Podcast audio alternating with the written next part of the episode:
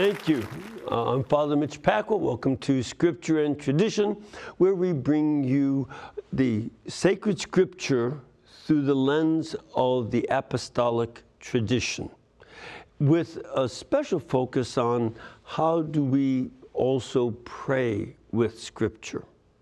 Now, of course, we'd love to have you be part of the program, and you can do that by adding your own questions or comments calling in during the live show, which is Tuesday at 2 p.m. Eastern Time. And the number you can call if you are in North America is 1 800 221 9460. 1 800 221 9460. Or you can uh, if you're not in North America, you can call, but you have to call country code 1, area code 205 271 2980. 205 271 2980. You can also send us your questions and comments by email, writing to scripture and tradition at ewtn.com or follow us and participate with the show on YouTube.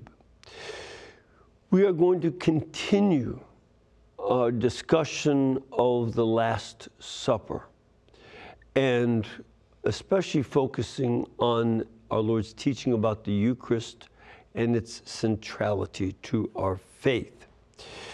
As a way just to start that, there's something that appears in both the Gospels of John and Luke that I want to start off with.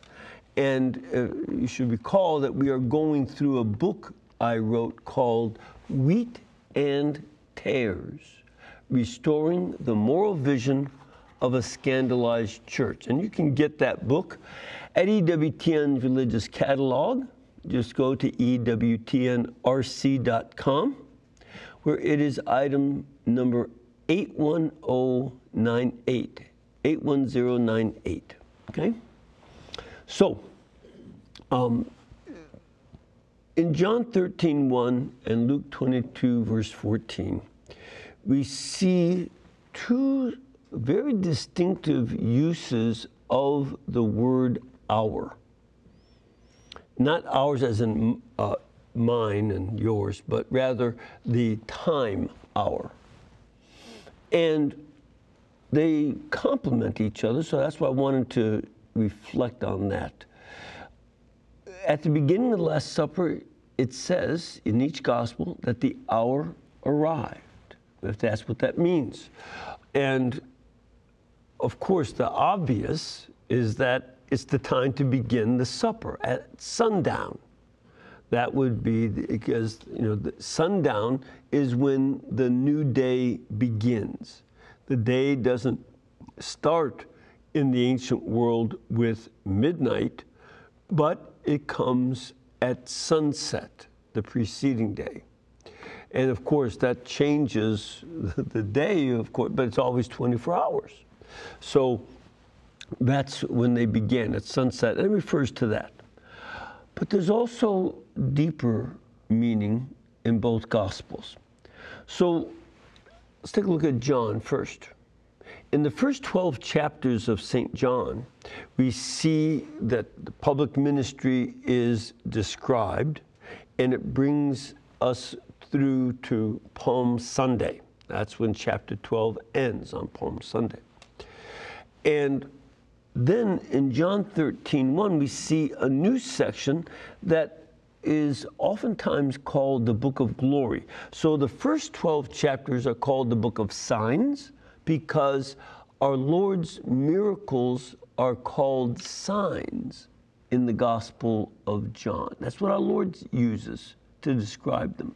They're always pointing to something else, and usually the miracles are pointing to a sacrament. So the multiplication of loaves and fish and the changing of water to wine point toward the Eucharist. And the anointing of the blind man with mud uh, and water, that points toward the sacrament of healing and so on. So these are all part of it. whereas John chapter 13 to 21 is called the book of glory. That includes the Last Supper, our Lord's arrest, his passion, his death, and his resurrection, and the return to the glory of the Father.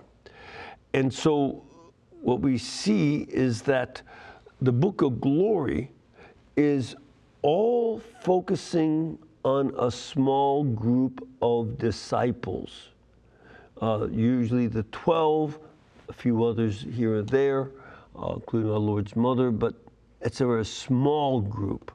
Whereas the book of signs was for the general public. That's where everybody could see the miracles.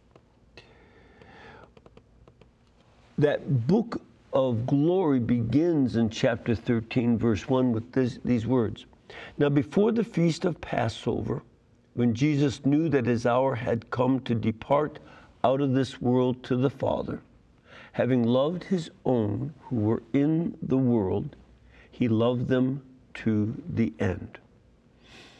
So, this is the beginning. And we see that there were a couple other notifications about the importance of this third Passover in the Gospel of John. Remember, the first Passover in John's Gospel was in chapter 2, right after the wedding feast of Cana. The second Passover was in chapter 6, right after the multiplication of loaves and fish. Now, the third Passover is here, and it's mentioned. For instance, when our Lord raises Lazarus in John 11, verse 55, he says, Now the Passover of the Jews was at hand, and many had, went up from the country to Jerusalem before the Passover to purify themselves. So he mentions the Passover there in this third Passover in John 11, 55. And then in John 12, verse 1, you know, uh, right after having a meal in Bethany to celebrate the resuscitation of Lazarus uh, and Mary's anointing of his feet, and a mention of Judas as a thief, stealing from the common purse. That happens be right at Passover time. Now, in John 13, it said Jesus knew that his hour had come because of the feast of the Passover. And he recognizes this whole Passover from death and through death to life and eternal life. This is something that is going on at this hour. It's his hour to depart from this world and to return to the glory of the Father. That's what's key here.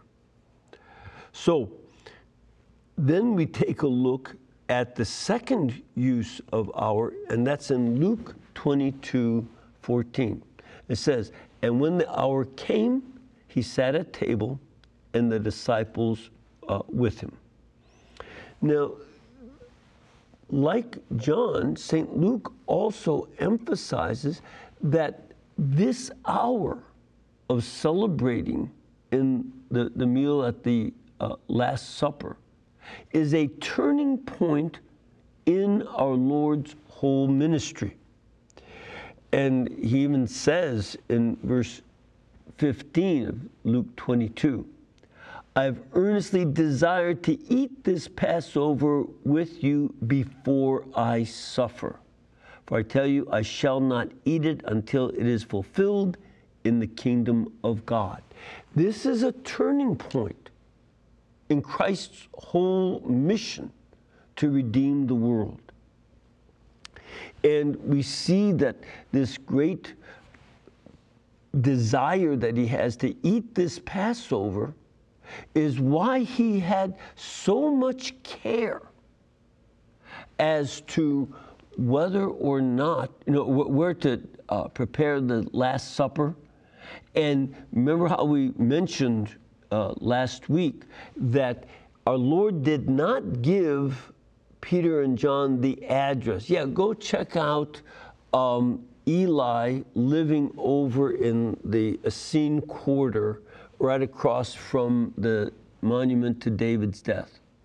It doesn't say that, does it? He says, just go look for a man carrying a water jar. and follow him. He did not want Judas to know where the Last Supper was going to be because he did not want that interrupted. It's too important. So Judas would just have to come along and then later on sneak out in order to tell the priests where Jesus was going to be found after the Last Supper.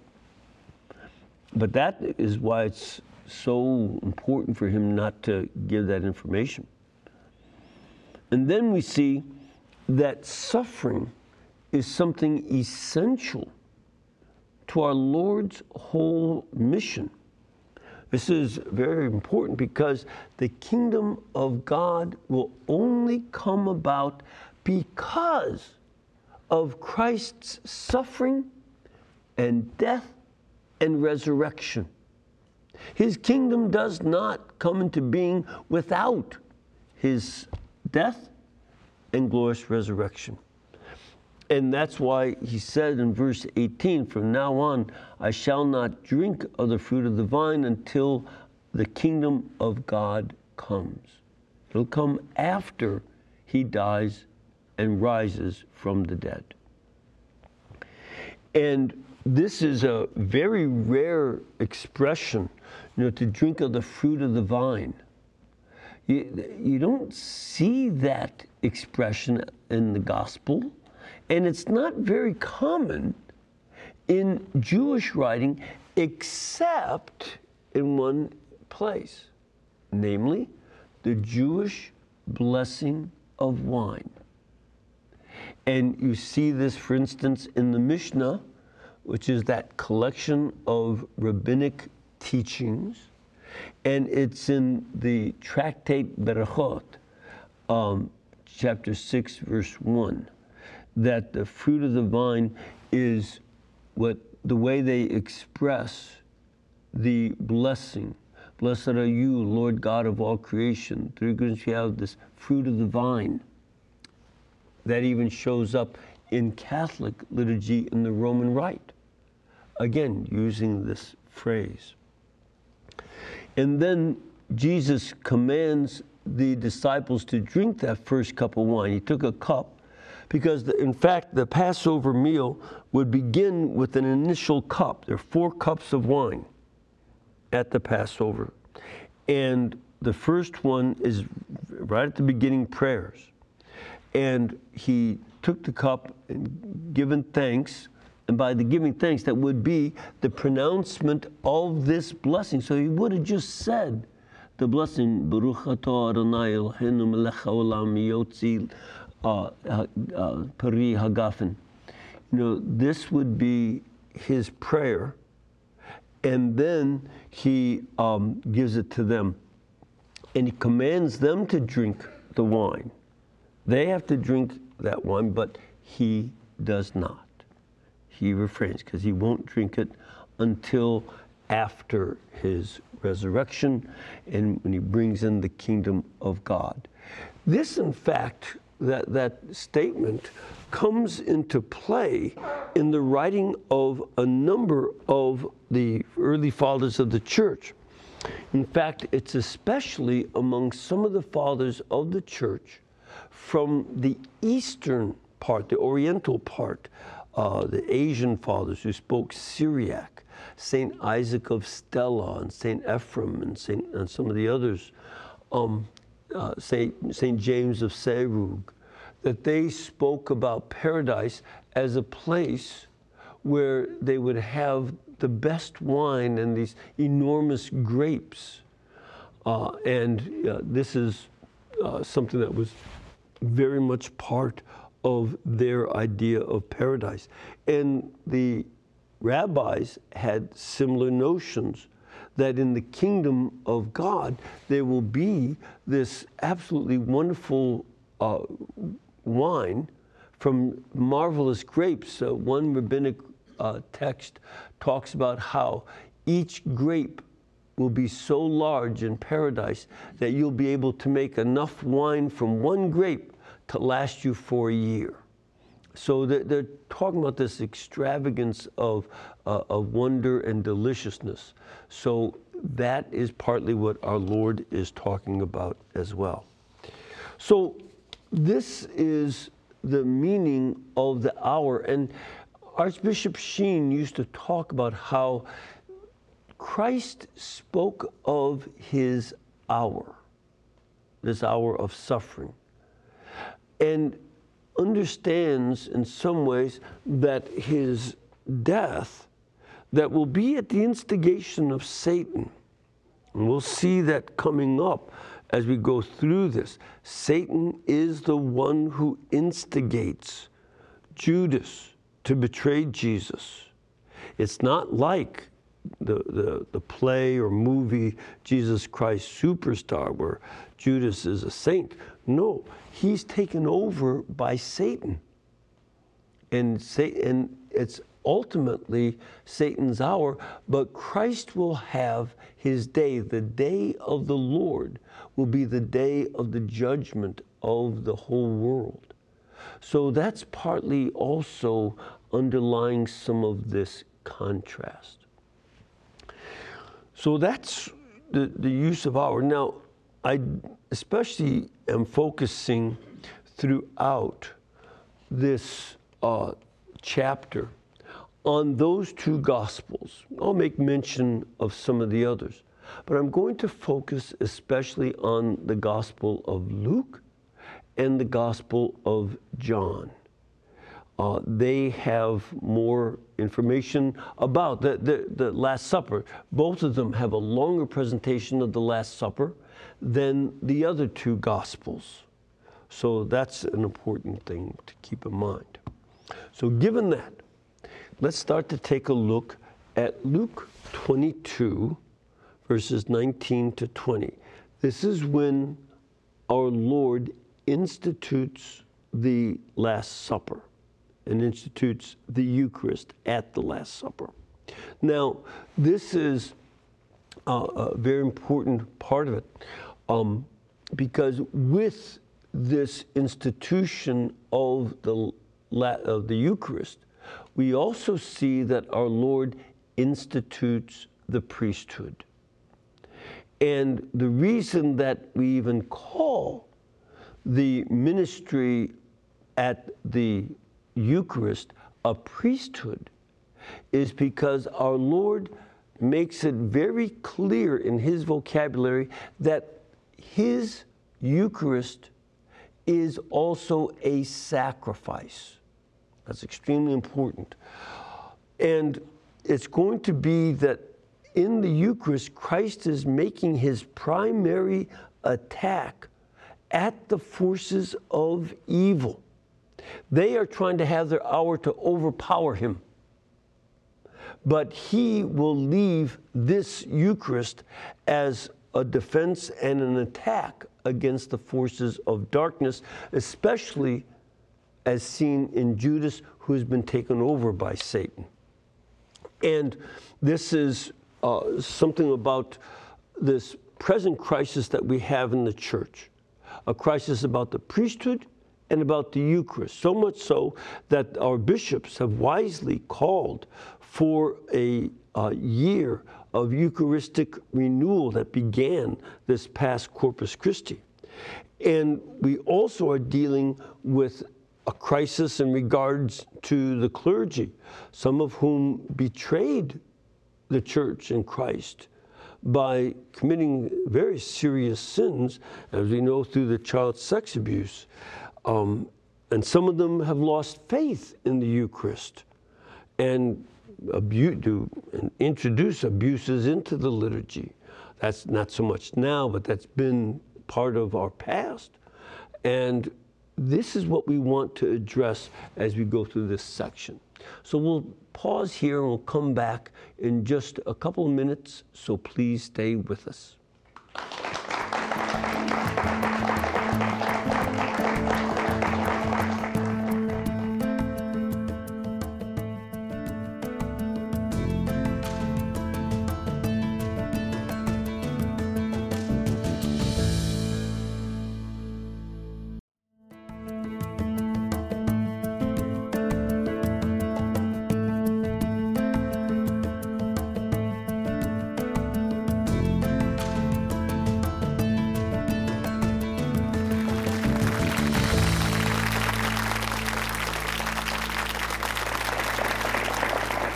Thank you. Thank you very much. Uh, first, we don't want you to miss the 2023 EWTN Family Celebration. That'll be on Saturday, August 26th, right here in Birmingham, Alabama. And it will be at the Birmingham Jefferson Convention Complex, which is very close, right near the intersection of Interstate 65 and Interstate 2059. So you'd be uh, welcome to come there. We just ask that you call at 1 800 447 3986.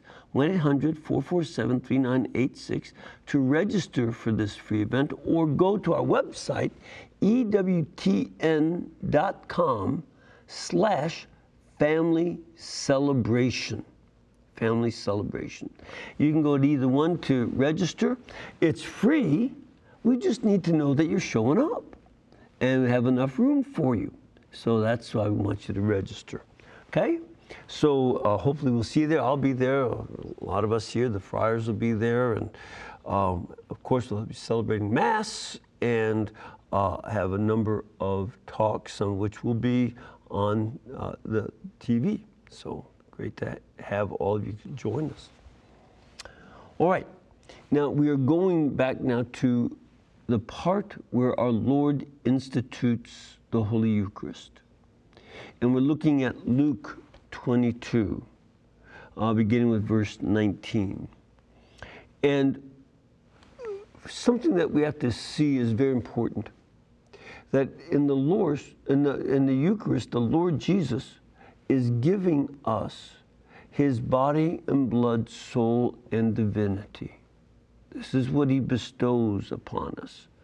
Uh, it's his very body, his very blood, uh, and it's a gift that is greater than all the other gifts. He gives himself, not something, but himself. And this is something that we consider the summit of all God's gifts. The rest of his gifts are creatures. But the Eucharist is a gift of God, from God to us. So it's the highest gift. Now, there are others, though, especially over the last 55 years or so, who have tried to emphasize not that this is false, it's not false, but some have given an emphasis to the Eucharist as a communal meal, and that the focus is on the fellowship among the believers rather than on Jesus' true presence or the sacrificial nature of the Mass. And sometimes even the architecture of churches reflects that idea because they'll have a lot of churches where the congregation is uh, facing each other. Uh, I've seen them where the altar is up at, toward the front, and then the people are si- on two opposite sides facing each other. Or sometimes it's in a round situation. But, you know, the, the congregation focuses on themselves. And we even see this in some of the hymns, where some hymns focus on the congregation gathering and the congregation being the light of the world and other things that keeps the focus on the people rather than focus on the presence of Jesus Christ. Traditional hymns tend to give praise and glory to God some modern hymns that are affected by this theology of the Eucharist as a communal meal are focused on the human beings present there, not on God.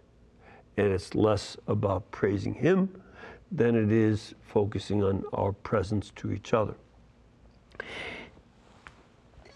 Another element is that the Mass is a sacrifice. I've mentioned that a couple times. And it's the nature of the Mass is sacrificial. The Mass is a representation of Christ's death on the cross. And it's present in an unbloody way. And the real presence of Jesus in the Blessed Sacrament uh, are, is, is the key reason we're there. But again, we've seen a number of folks, including some priests, who have diminished the Mass as a sacrifice and diminished the real presence of Christ. It was a fad for a while. I think, again, it's fading away for the most part. But it was a fad to remove the Blessed Sacrament from the church. Many churches did not have the Blessed Sacrament on the high altar, and some liturgists even would teach that having the Blessed Sacrament at the center is a distraction during Mass. To which I came to respond after hearing that a few times. If Jesus Christ, present, body and blood, soul and divinity, is a distraction from Mass, who exactly is the main attraction here? If it's not Jesus, who is it? And again, goes back to it being one or other of us, or a group of us, or just us as a group. That's not what our Lord is doing at the Last Supper by any means. A lot of them don't think of the Mass as that self gift of God made flesh. Instead, they want to make it a celebration of the presence of the congregation. And then we even saw at various times politicization of the Mass. The Mass was used to make political statements. Um, you know, uh, one of my friends was at an ordination where uh, one lady was wearing an overcoat, and then at the time of the actual ordination, she took off her overcoat and she was wearing uh, an alb and a stole because she walked up there to get ordained herself. Um, so this is uh, what I mean by political event. Remember back in the early 70s, some people were using mass to protest Humanae Vitae and the traditional church teaching against birth control and wide variety of things. This is something that we don't want the Eucharist to be. It's not about uh, using it as political theater. That's sometimes the way it came across, that it was political theater to emphasize at a very sacred moment a great uh, you know, uh, issue that a certain uh, group might have had. And those passing political issues should be discussed.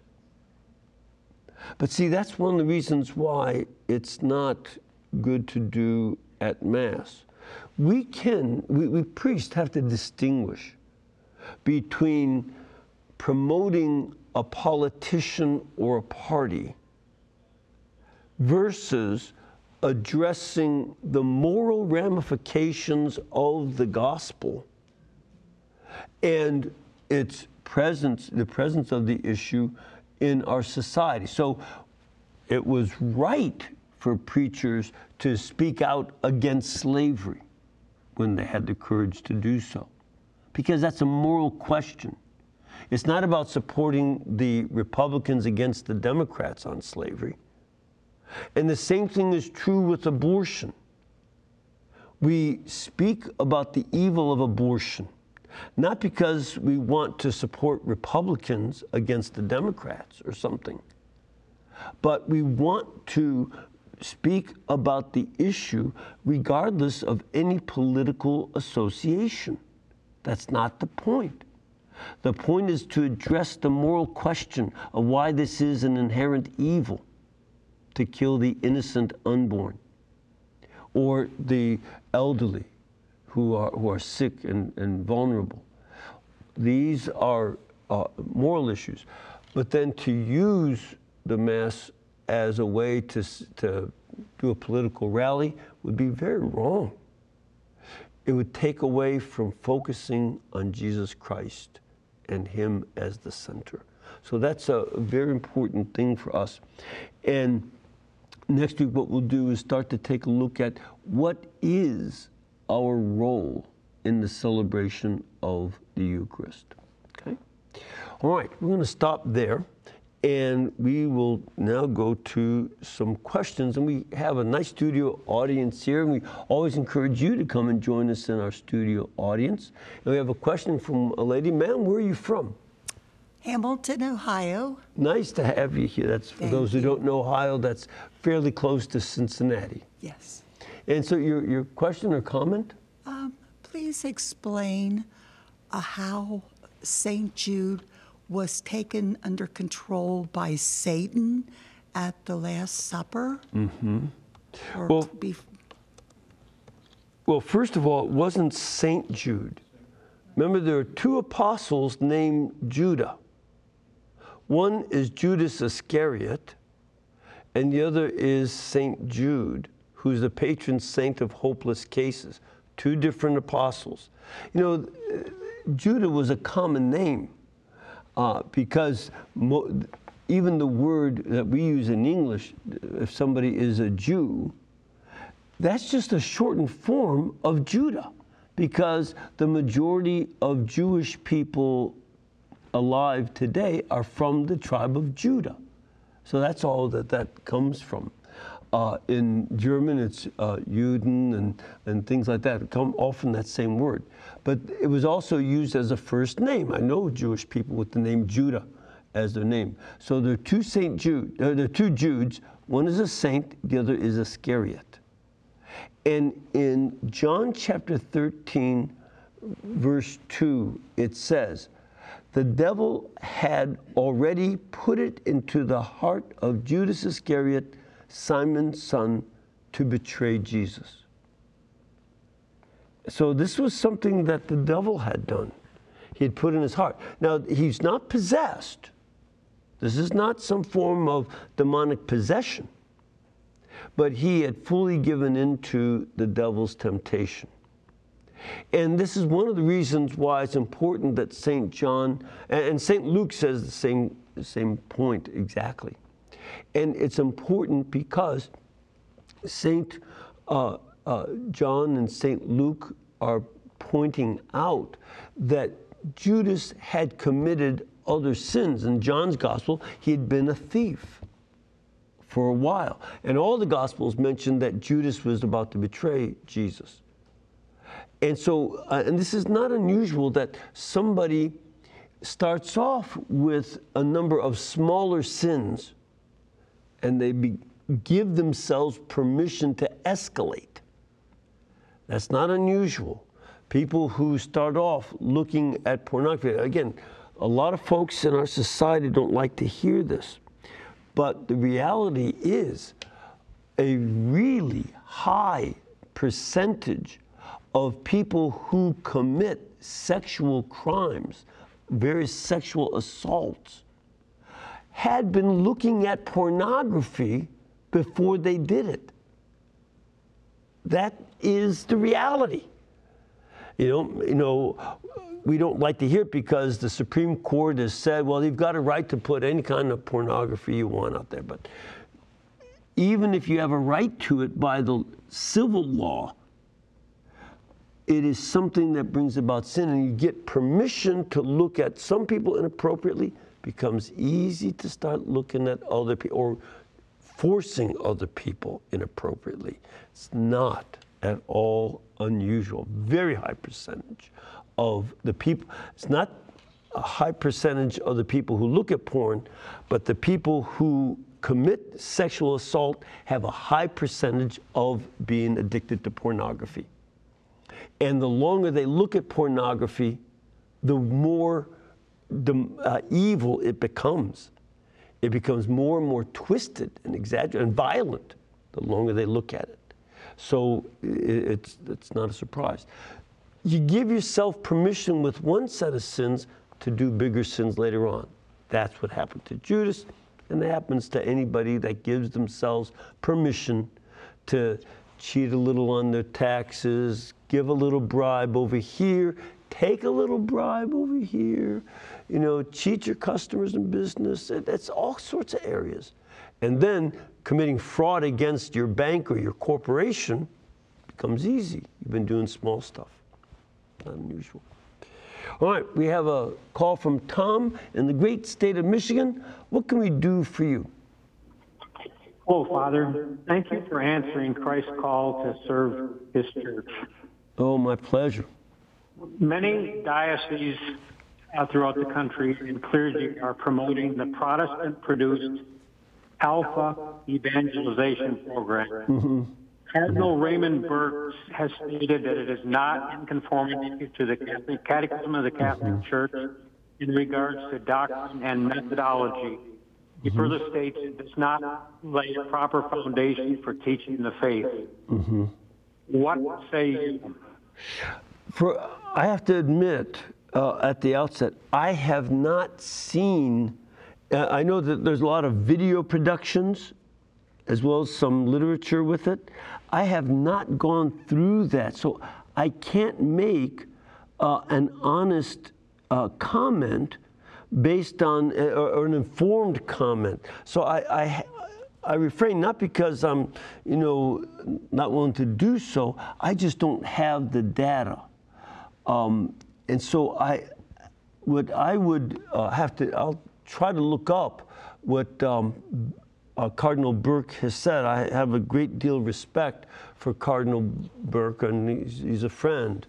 Uh, so uh, I have a lot of respect for him, and I'd like to take a look. But before I could comment in any way, I'd have to look at it. Uh, I apologize, Tom, that I haven't. But we'll get, we'll try to get back to you on some of that. Okay. All right. I'm afraid I have to take a break. Uh, we'll come back in a couple minutes with more of your questions and emails. So please stay with us.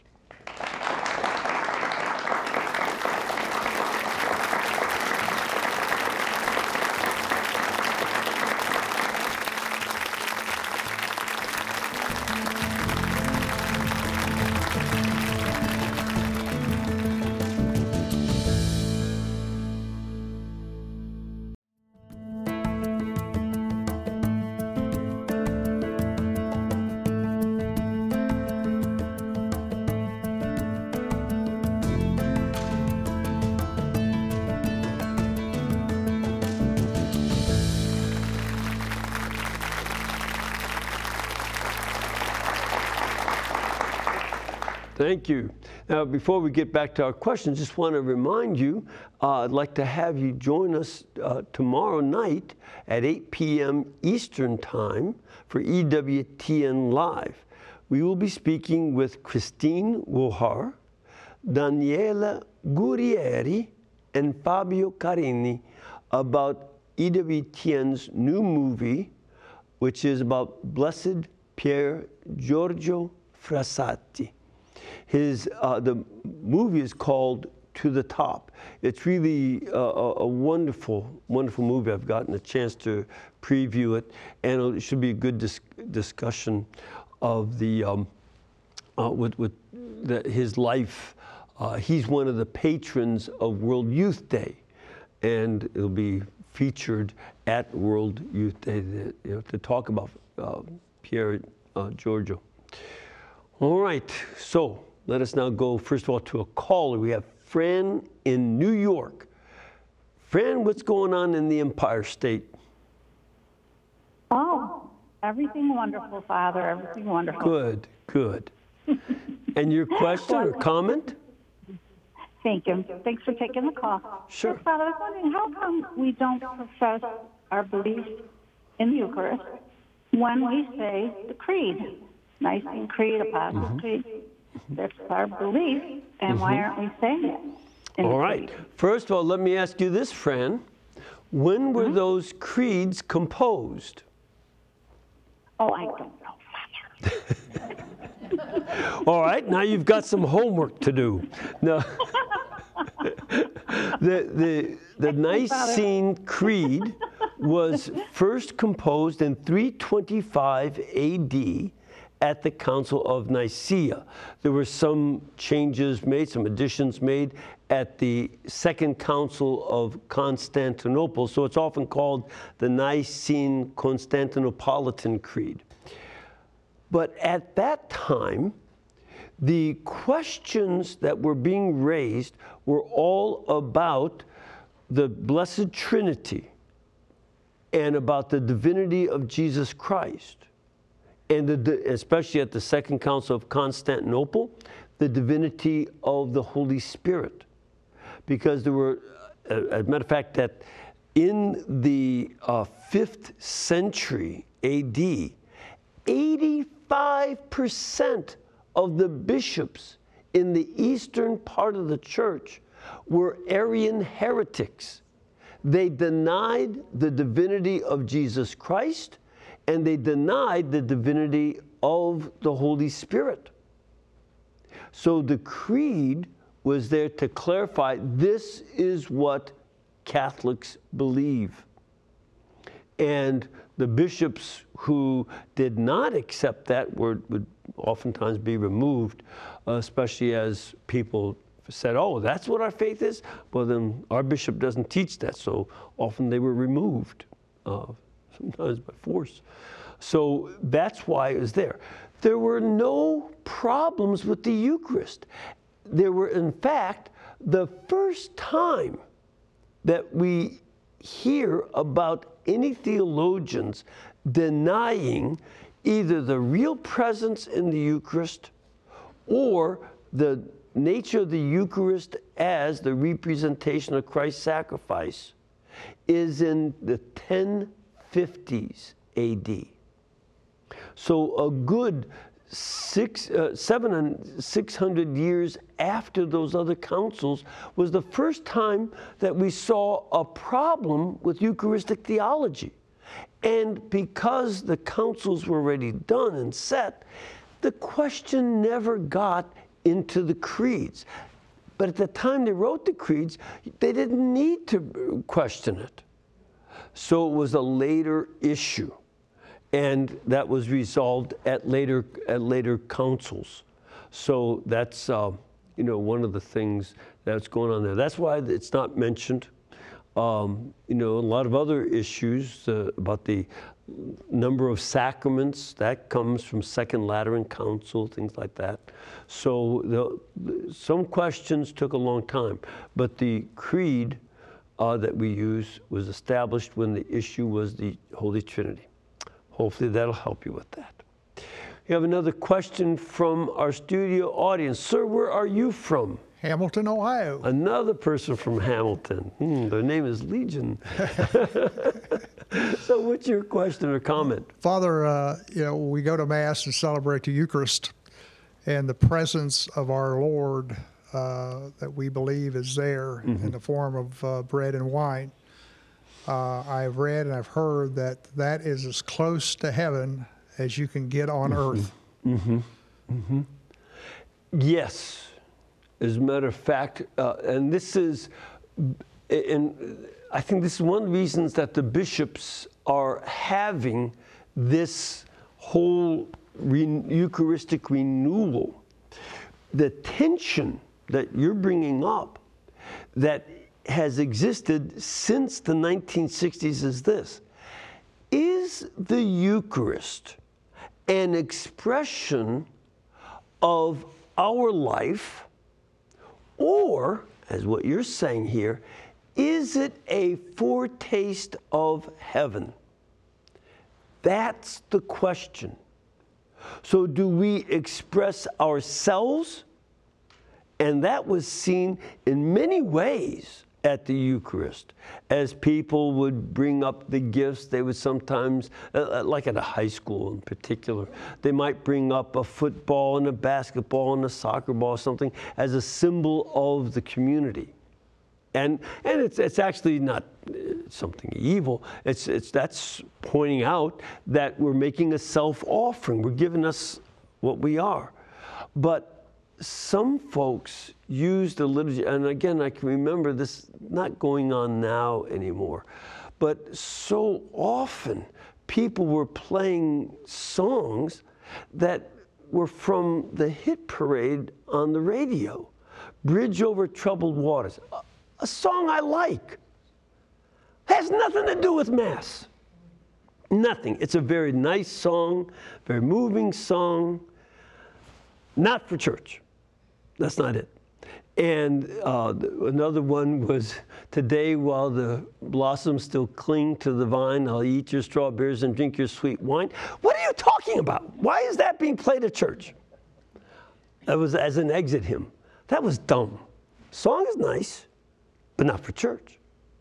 We're supposed to be praising God and singing to Him and teaching the truths of the faith, not our feelings. How, oh, our feelings are so nice and warm. So what? I don't care if your feelings are cold. Is your heart warm to Christ? You know, this, are you committed to Him? And when your life is hard, are you still committed to Christ? And whereas the liturgy ought to be a foretaste of heaven.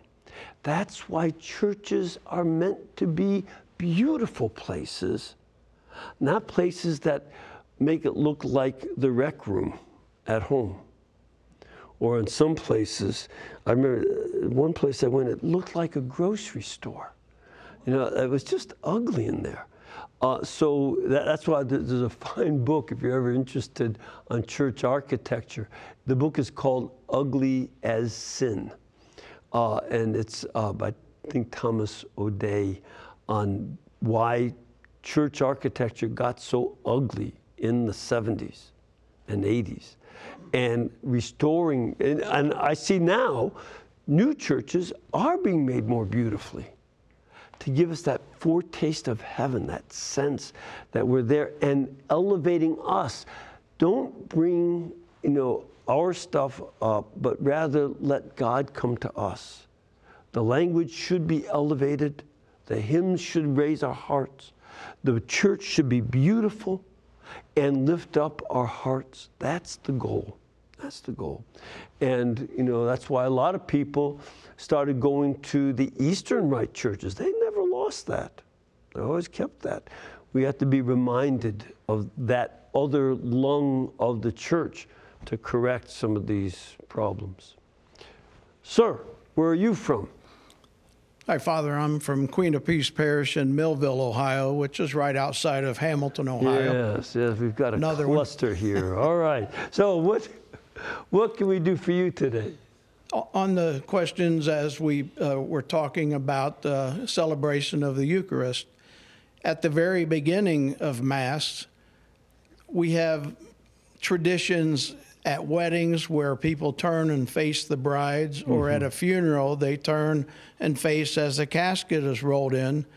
But it seems like in our culture, we don't turn around and face when here is Christ being presented on the crucifix with the server processing in mm-hmm. 1st mm-hmm. Then we have the liturgy or the word itself, the living word, being carried by a lay minister or perhaps a deacon.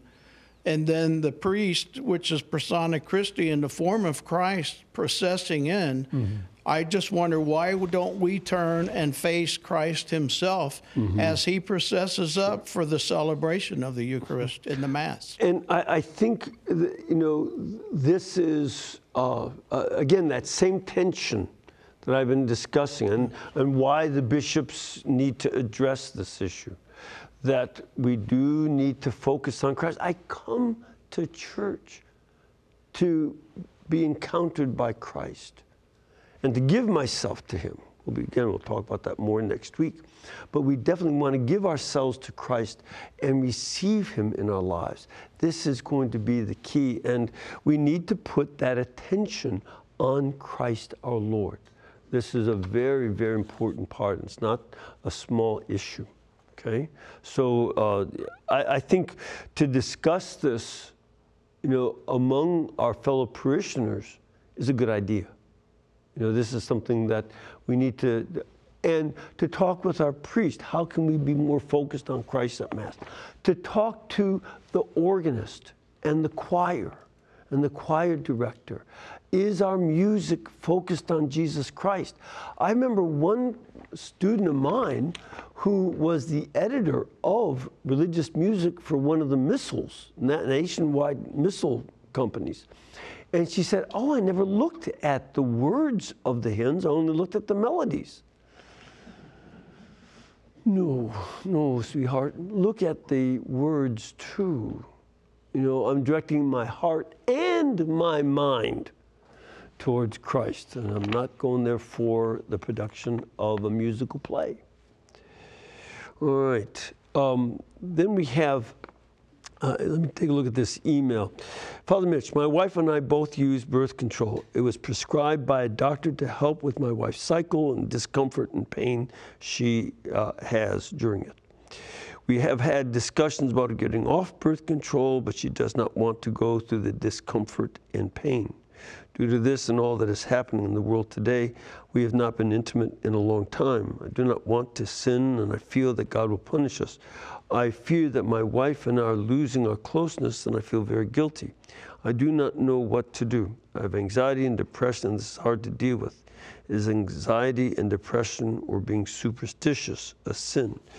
Um, you know, first of all, anxiety and depression are not sins you commit. These are feelings you undergo. And sometimes, in the case of depression, you're dealing with, uh, you're suppressing a lot of feelings. You know, that's often, uh, at least according to Alexander Lowen and others. So that's not a sin. Superstition, if you're superstitious, that's a sin. I don't know if you've been practicing the occult in addition, but you don't mention that, so I don't think there's any superstition here. You don't have any Ouija boards involved. Um, this is uh, an important uh, issue medically uh, that your wife is dealing with. And you know your, your doctor made a prescription. You may want to check out, perhaps, if you know the, these kind of things are changing regularly. Medicine is always developing and growing. So what you may want to do is check with a different doctor to see if there are some other treatments that can be done. And, you know, in this, you know, to find ways so that your own love for each other, which may entail taking on a certain amount of pain, but may be a way to get out of that pain and other pain as well. So check with another medical expert uh, and see if there's not another way to deal with that. I'm afraid I have to deal with the end of our hour, so may the Lord bless you and keep you and cause his face to shine upon you. God bless you, the Father, Son, and Holy Spirit. Amen. And we can bring you this show and all of our other shows only because the network is brought to you by you. So please keep us in between your gas bill, electric bill, and cable bill, and we'll pay our bills too. Thank you.